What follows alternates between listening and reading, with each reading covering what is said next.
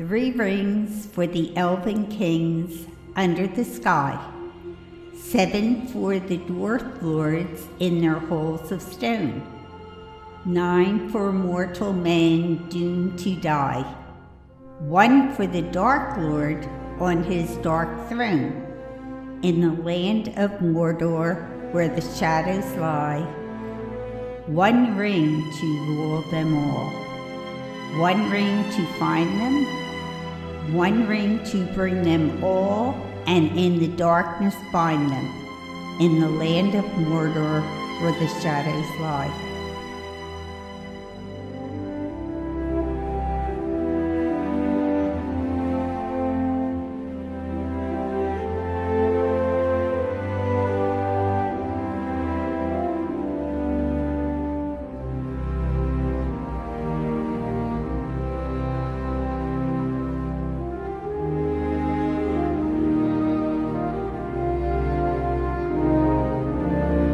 Everybody, and welcome to Frank Reviews, a father son podcast uh, uh, uh, chronicling. Well, I screwed that up. A father son expedition through pop culture. Uh, there we go, uh. eventually. Uh, uh, I am. Harrison, the son, and I am the pop pop culture. the pop and pop culture Frank. And this week we have with us a very special guest. Uh, uh, Nan, why don't you introduce yourself? I'm Nanny of the special group. This All, is all the way from Langhorne, this, Pennsylvania. yeah, uh, and today we are recording in um, not The- Dog Kennel Studios. The Cat Kennel Studios. cat, I was calling it Casablanca. Casablanca. in, my there head. There we go. Um, but uh, Nan, the reason why we have you on this week is because we started a very long journey this week, and we watched. And this is going to be the title of the episode. This is how I'm listening. Uh, the Lord of the Rings, The Fellowship of the Ring, Extended Edition, Disc 1 which means we only watched the first half of the movie because the first half of the movie is an hour and 45 minutes long. And uh, so, Dad, let's start with you. What have you known about Lord of the Rings before going into this watch? Um, I, I read part of, part of one of the books. Okay. Um, and I've seen scenes and the modern, the pop culture uh, Right. images of Frodo and and some of the other characters and stuff. And I think we watched. Aren't there short versions of the movie or There regular are the regular the versions? theatrical versions, Theatrical which are only three hours each. okay. Yeah. I think that's probably what we watched. So Yeah. I've seen like a lot of, but that was a long time ago. But Yeah, yeah. So Well- I, I knew some of the characters and Yeah. a little bit about hobbits. I knew what hobbits were. Yeah. As, as I said, uh, um, uh, as we were watching The Fellowship, this specific movie turns 20 years old this December. Okay. In December of 2021. Okay. Um, and we'll get to that in a moment. But Nan, what was your start with The Lord of the Rings? How did you get into the series? Well, I've always been a book reader, and um, I keep my eyes and ears open, even from when I was a child, for books. And I guess I read in a newspaper that The Lord of the Rings was being published in a book in England. So I searched around in newspapers. I didn't have a, a uh, computer then. Right. That would be weird if you did. Yes, yes. I searched around in new- newspapers, and as soon as I found a place that I could buy the books, I did. Now, it was probably in the 50s or early 60s uh, when the books came out. If I'm right in remembering off the top of my head, they were published in America in 1952 and 3. Well, I might be off by a year or two, but yeah. whenever the books came out in America, Okay. I purchased them. I'm I'm pretty sure you have first editions sitting on your shelf in the other room. So and yeah. I couldn't stop reading them. I fell in love with the books as soon as I picked them up, the first page, and I was hooked. Well, I have you to thank, and uh, Dad, you probably have Nan to blame for me being a nerd. uh, Nah, you did a lot of that, a lot of that on your own. well, uh, but I I remember being raised with. Um, obviously, I wasn't raised with the movies, and I didn't really read the books until like eighth or ninth grade. But um, I was definitely had like a background noise of Gollum and Gandalf and the Balrog and the uh, the paintings done by the brothers Hildebrandt uh, uh, for all of their calendars, and I have you to thank for that, Nan. So, so thank you very much for starting me down that long path. Um, but this was you've you've seen each of the movies in theaters. I know almost every single time they come on TV, you sit and watch them all the way through. And thanks to commercials, it takes you like four hours to watch the three hour cut. Yes. Uh, but this was your first time watching the extended edition. Um, and there was a decent amount in just this first half of this first movie. And what, what is, um, what did, what did you think of all the newer stuff? We had more Isildur, we had more hobbits. Actually, it clarified the story more Okay, yeah. um, and developed the characters right away. Okay, yeah.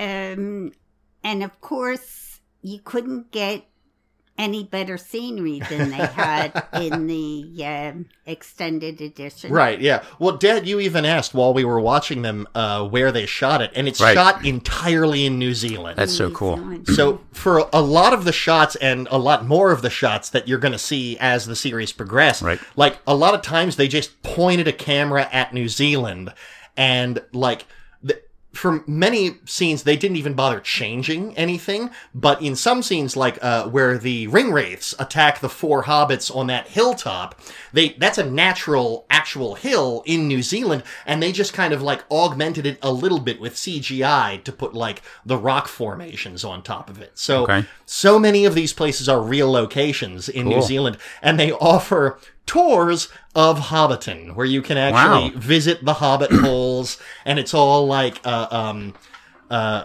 regular person sized to scale. It's not Hobbit scale. Okay. So you will feel like a Hobbit walking around Hobbiton. Cool. Um, so Nan, I don't know if you know this, and Dad, you probably didn't know this at all, but um, for like obviously hobbits are are very very short. Uh, so but Ian Holm and uh, um, Elijah Wood are not actually three foot six in real life. Who are they? They're uh, Frodo and Bilbo, or rather Bilbo and Frodo, respectively. Frodo. Uh, Which one's Bilbo? Bilbo is the old hobbit that had his birthday. Oh, that's right, that's right. Okay, Yeah, yeah, yeah, okay. And then Frodo is the lead hobbit Okay. with the very blue eyes. Yes. Um, so what they did for most of this series is really clever camera trickery where they used forced perspective. So you'll see Elijah Wood and Ian McKellen, Gandalf, sitting in the same frame, but in reality, like Elijah Wood is sitting four feet back behind Ian McKellen. So Okay. it, by force of perspective, it looks like Looks they're like hobbit size yeah. and people size. Cool. And they revolutionized a lot of weird camera techniques for that in this movie. They had to make props and sets of multiple different sizes. Okay. Um, cool. They employed a lot of uh, uh, little people and a lot of very tall people. So you'll have like um, an actual three foot Frodo. You'll have a eight, uh, a seven foot tall Gandalf. People in stilts wearing giant prosthetic hands for certain shots. It's Cool. truly amazing. Uh, so, Dad, did you have a most of this part of the movie that we watched was really just table setting and introducing us to the concepts and the characters. Right. Did you have a favorite character that you've met so far?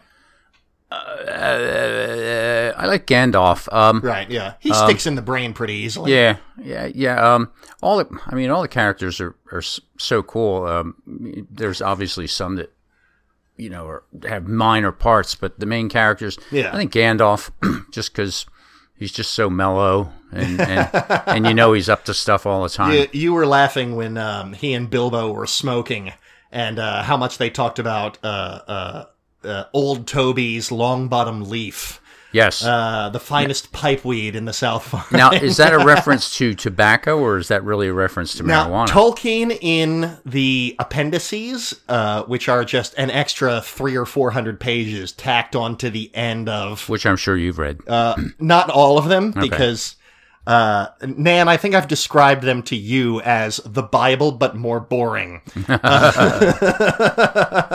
I thought that was the Silmarillion. Oh, man, we haven't even gotten there yet. Like, um, uh, uh, uh, but uh, he claims that it's not a reference to any existent smokable drug.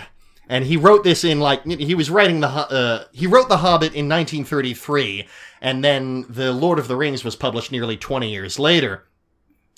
Um, so he spent almost all that time in between just writing the Lord of the Rings and refining the world and everything. But he describes the uh, Hobbit's pipe weed as a non-addictive, non uh, um, uh, it, it, it doesn't adversely affect your health in any way, Okay. shape, or form. And so for the longest time, I was like, oh no, yeah, that's not, it's, it's just, it's this magical plant that makes you feel good and doesn't get addictive or adverse your health in any way. And now years later, like, as a holder of a medical marijuana card, I'm like, oh, no, that's weed. That's Yeah. just weed. That's just weed. Yeah, that, that's the that's the that seems to be what's implied. But just curious. Yeah. I don't. I don't think Tolkien wanted to admit that to his uh, fellow professors at uh, Not at- Oxford. not at He- that yeah, time. No. No. Um. He he was a uh, English professor at Oxford that just invented languages for fun. Okay. Because man, you think I'm a nerd? Yeah. Yeah. You'll. Yeah. That's a whole other thing. Uh, Nan, like you've obviously seen the movies before. You've read the books many times. Do you have a particular favorite character? Like, yes, Okay, go. Samwise. Samwise. That's Frodo's buddy. For me is humble, Yep. reliable, and doesn't try and take over the spotlight. Right, yeah. Uh, so we'll get to more Sam as the series progresses, obviously, because there's a whole lot more movie to watch that we're going to be watching over the next uh, six to eight weeks. Really, Okay. yeah, we're in for it, kids. Um, but uh, uh, uh, it, it's criminal that Sean Astin was not even nominated for an Academy Award. The only uh, actor to get nominated for this series was Ian McKellen for Fellowship, and he got stiffed. Uh, I don't, I forget who won that year, uh, but whatever. Uh, Dad, did any particular sequence stand out to you in this half of the movie? Um, uh, when you s oh the the fireworks scenes were fabulous, unbelievable. You know, you know, and I, I always whenever whenever I see those animated fireworks things in movies like Disney or something like that, you know, I always think, wow, I wonder if they could truly make that. But you know, like, uh, but the fireworks were just so cool. If- if, yeah. they could really be real, I mean, and but you know, a movie, a good movie or a book, you become part of it, and so it is kind of real Yeah. for that for that moment. Yeah. But yeah, that was fun. um, uh, and especially like this is the first time I'm watching the series on Blu-ray. I've only seen them on DVD up to this point, and it's remarkable how well the CGI even still holds up. Because for the most part, they're only using CGI to augment things as opposed to creating things whole cloth in the movie. Like so much of this stuff is real. Like even the the giant towers and buildings that you see, they're real. They're just nine or ten feet tall in real Right. life. So you're photo you're photographing something that is real and just using CGI to augment it into the landscape. Uh, uh, so I think that really is why this CGI holds up so much better than other movies that came out around this time. I'm looking at you, Star Wars. uh, uh, yeah, but did Nan? So this movie covered obviously from the beginning of the series to the Council of Elrond. Did you have a particular favorite sequence in this half of the movie? Well, it's hard to pick a favorite. Yeah.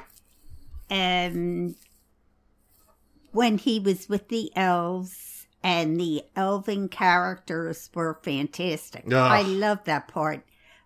But a part that scared me most Mm-hmm. was when the, they were hiding under the tree trunk. Oh yeah, and and the um what's the name of the men who The ring wraiths. ring the rates. ringways was there, and when they looked up through the hole, they could see the po- or the horse's hooves. Yeah, God.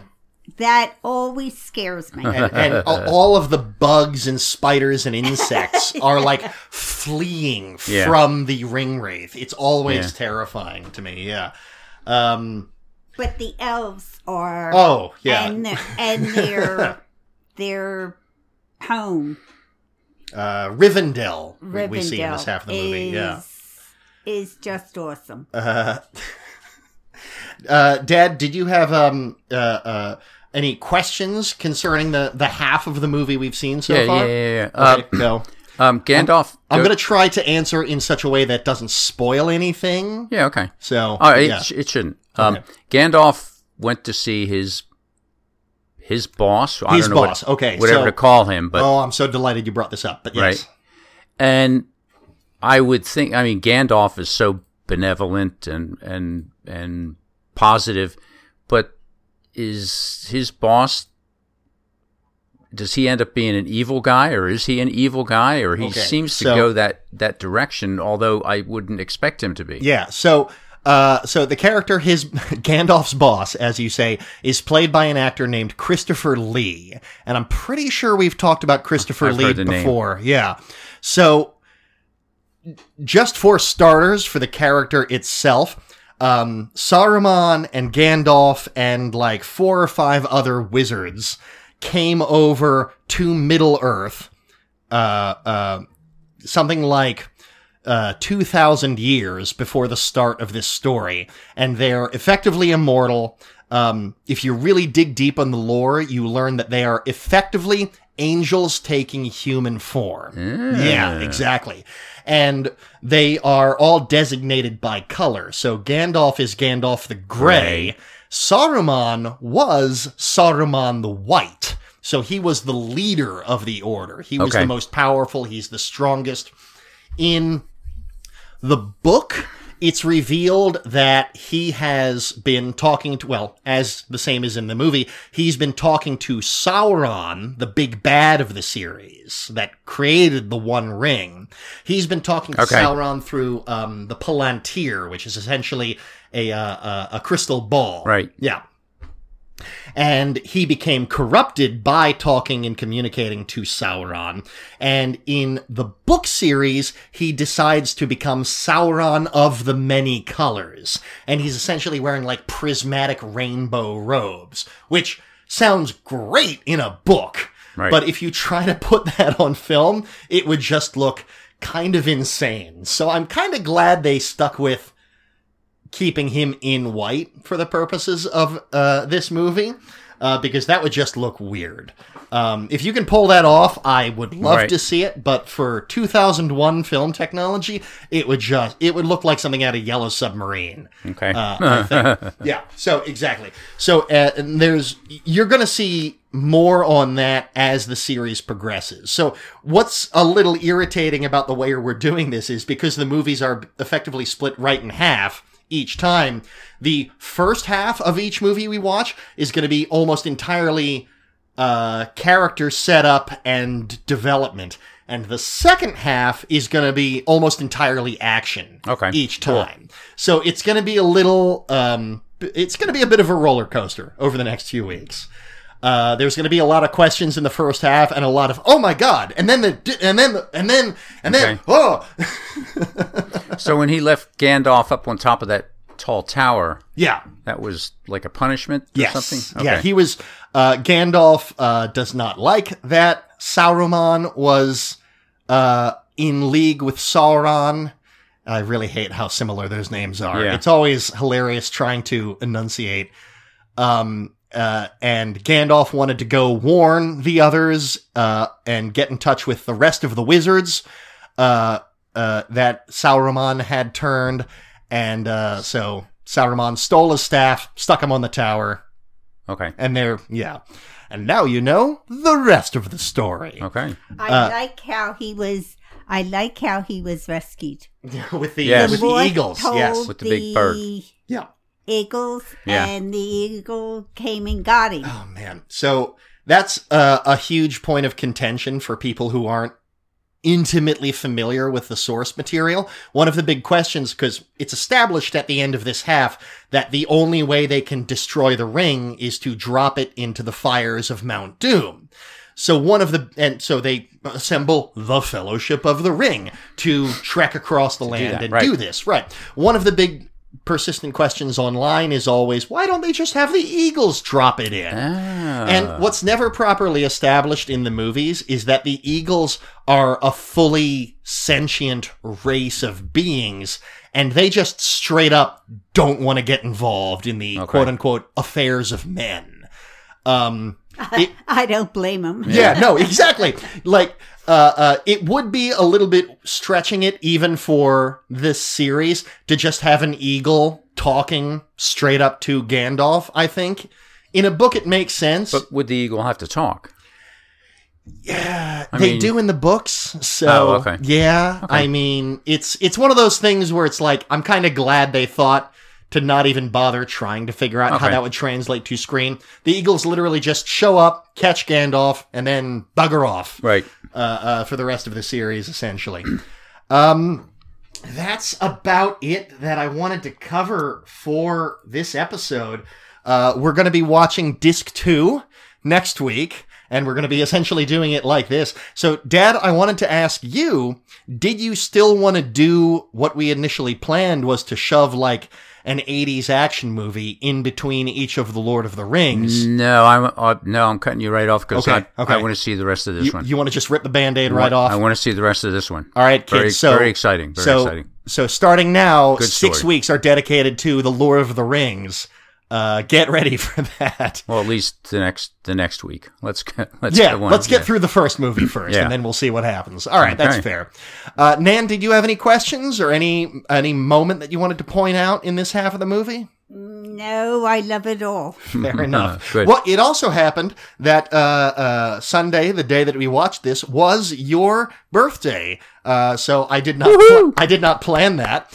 And uh, I'd also like to point out that Cate Blanchett, uh, who plays Galadriel in this series, also shares a birthday with you. So that's kind of uh, there you go. Nice. I know, right? Very good. and she is one of the uh, holders of the three rings for Elven Kings.